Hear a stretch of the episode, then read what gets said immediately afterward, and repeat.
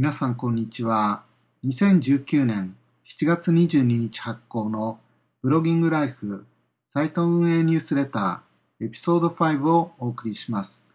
先週の主なニュース発表出来事についてなんですけれども、え今回は7件ピックアップしました。順を追って紹介させていただきます。具体的には、アドセンスの公式ブログの方に記事が投稿されました。記事の内容といたしましては、これから数ヶ月以内に iOS と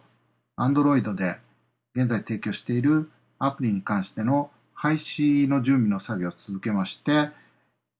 年内中にアプリストアから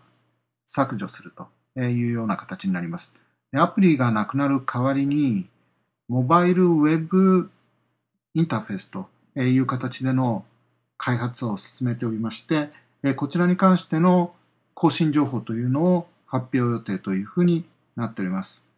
基本的には、サーチコンソールが2018年に新しくなりまして、モバイル対応、えレスポンシブ化して、えモバイル端末でも使えるようになったような形で、アドセンスの管理ページ、アカウントページに関しても、現在パソコンで提供されているものが、えモバイルでも使いやすいような形で使えるようになるというようなことになると思います。今回の発表でちょっとあの興味深いところは、えー、Google のビジョンとしてアカウントを健全に保ち、サイト運営者が素晴らしいコンテントに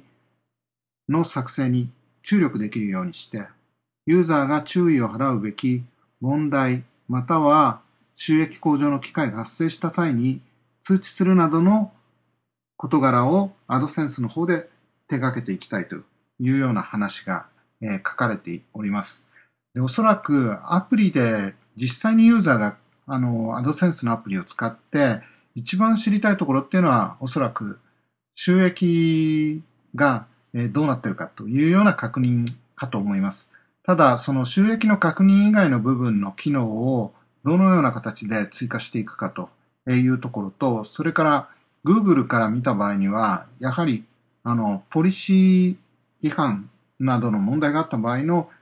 通知を迅速に行って、適切にユーザーに対応してもらうというような環境を提供していく。それから、えー、収益向上の機会、または何か問題があったり、えー、通知する必要のある事柄などに関しての伝達を効率よく的確に伝えるというような部分の機能を提供する上では、アプリではなくて、やはりモバイルのインターウェブインターフェースという形で提供していくというようなところがあるかと思います。おそらくパフォーマンスの確認だけであればもう現在のアプリでも十分だと思うんですけれども、これから先のを見据えていった形のさらにアドセンスが進化していくというような流れの中の一つの発表かと思います。また、あの、新しいあの更新情報とかがあると思いますので、その際には取り上げていきたいというふうに考えています。続きまして、これは先週発表になった、あ先々週発表になったニュースなんですけれども、パソコンの検索結果でのニュースタブをクリックした時のニュースタブのページに関しての新、関して新デザインに移行するという発表を先々週2週間前に行いました。で、1週間ほとんどかかってない、おそらく5日6日ぐらいなんですけれども、米国の方ではすでに新デザインに移行しました。これで、えー、あとは、あの、日本はまだなんですけれども、あの、米国以外の地域でもどんどんどんどん移行が進んでいくというふうに、えー、予想しています。ブロギングライフの方に記事を投稿しておりますけれども、あの、簡単に言うと、基本的にはモバイルの検索結果のページのニュースタブのページとほぼ同様の表示になってます。えー、一つ一つのページのページがカード型で表示されて、一番上は、えー、左に、一番上の左にサイトアイコン、そしてサイト名が表示されるような形です。えニュースメディアの場合は、やはりもうニュースメディア名というところの露出がすごく大きくなるので、えー、まあ、あの、ニュースメディアの場合も大体対応済みだと思うんですけれども、今後はパソコンページでも通常の検索でもモバイルと同様に一番上にサイトアイコン、サイト名というようなところが表示されてくる可能性がございます。えそういった意味では、ブランディング的な要素が、強いサイト名、サイトアイコンというものの重要性もどんどん高まってくることが予想されます。3番目のニュースなんですけれども、こちらは7月の15日と16日に行われた Amazon のプライムデーの売り上げが昨年2018年のブラックフライデーとサイバーマンデーを合わせた販売額を上回ったと、えー、Amazon が発表しました。基本的には、えー、ブラックフライデーというのは1年で一番、あの、特にガジェット系の販売としては、えー、売り上げがすごいあある日としてよく知られてまして、で、まあ、あとブラックフライデーに加えてサイバーマンデーという、こちらはもう本当にサイバーマンデーなんで、あの、ガジェット系が特に、あの、注力が入るんですけれども、この二つを合わせたものと比べて、それ以上に Amazon プライムデーで売り上げがあったということで、これは本当にすごいなと思います。でシーズン的に見ても、クリスマス前の時期というのは消費者のあのクリスマスプレゼントを購入するとか、自分のものを購入したいっていうような、えー、消費者の購買意欲が高まるシーズンなんで、まあ、そこに、そこを狙ってセール、イベントを行って売り上げが上がるというのはま自然なんですけれども、7月というですね、夏、北半球では夏というシーズンで、あの、これだけもう一社だけで行う、アマゾンという巨大企業であっても、一社だけで行うイベントで大成功を収めるという販売額としても、えー、イベントとしても過去最高というような話なんですけれども、すごいなと、思いました。4番目の話題は、インスタグラムについてです。インスタグラムが投稿に寄せられたいいねの数を表示しないテストを行っている事例が世界各地でレポートされています。まず、このテスト、通常ですね、インスタグラムの投稿には、いいねの数が表示される、まあ、ご存知の方も多いかと思うんですけど、されるんですけれども、その何個いいねがついているかという表示がされなくなったという事例が、え、まずカナダで5月から起こりました。でこのカナダの方は、だいたい2ヶ月ぐらいの期間、あのテストが行われたんですけれども、カナダでテストが終了して、今回、アイルランドで、えアイリッシュタイムズが報じたんですけれども、え同様のですね、インスタグラムのいいねの数が非表示になるテストが行われているとえいった記事が投稿されました。アイリッシュタイムズの方では、インスタグラムのスポークスマンからの声明と声明等も含まれております。で具体的には、えー、インスタグラムとしては、その人々がいくついいねを得たかということに対して、えー、あまり関心を、あの、そっちに興味を持たずに、あの、コンテンツを共有する、写真、ビデオを共有するというところにもっと注力できるんじゃないかというような意図を持ってテストをしているという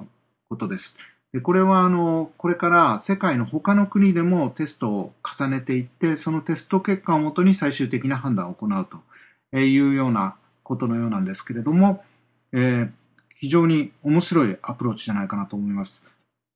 ツイッターなどでもフォロワー数やいいねの数にユーザーの関心が集まりがちな傾向があります。でこれは、えー、ツイッターに限らないことで、あの、ソーシャルメディアという部分で言うと、どうしてもそういった部分に注目が集まりがちなんですけれども、中身がやはり重要だということで、あの、そういった特にインスタグラムの場合はもう写真、ビデオと、えいったところで、もうユーザーがそこにあの注目をもう本当に最初から注力、あの、注意し、注視していくというようなところに手掛けていきたいというような意図でやっているようです。で一方ですね、あの5点目になるんですけれども、えー、ツイッターが、えー、新ツイッターと呼ばれるウェブクライアントパソコンでブラウザーで twitter.com で表示されるページのデザインを新しくしました。この新デザインの新ツイッターは数ヶ月前から一部のユーザーでは利用が可能だったんですけれども、今回すべてのアカウントに導入されました。で従来の twitter.com のページから完全に移行するという形になります。新ツイッターでは、新しい機能としまして、一つ大きなハイライトは、ブックマーク機能が、利用可能になりました。ブックマーク機能はモバイルのアプリでは使えていたんですけれども、これがパソコンでも利用できるようになった。意外とあの人によって使い方によってはとても便利な機能です。私もブックマークはあのよく使わせていただいてます。えそれからエクスプローラーページというのが追加されまして、であとはあのダークモードのサポート。ダークモードも最近は割と流行りなんですけれども、えダークモードのサポートなどのが追加されています。で続いてもう一つツイッターに関してなんですけれども、通知タブページにフォローを行ったユーザーが、えー、通知された際に、えー、そのユーザーのアカウントのプロフィールが表示されるようになりました。えー、誰が表あのフォローしたかというのがあのすぐにそのフォローしたフォロワーさんのプロフィールも表示されることで、えー、そのプロフィールを見て、例えばフォローバックしようと思ったらば、もう通知ページのところからフォローバックもできるというような機能です。これはあのユーザーから見た場合には利便性が高いいい機能なんじゃないかなと思います。ツイッター、ツイッターでまたインスタグラムとはまた違う形でいろんなあのインターフェースの方を手掛けているという形になります。で最後7件目の、えー、話なんですけれども、こちらは DuckDuckGo、えー、検索の、検索エンジン、検索の話なんですけれども、えー、の1日の検索件数が4000万近くになるという話がニューヨークタイムズの特集記事でに書かれていました。で、これはですね、2019年の1月にダックダック GO の検索件数は3000、1日3400万という発表がありまして、その時も伸びていたんですけれども、そこからさらに伸びてきたという形になります。でただ、あの、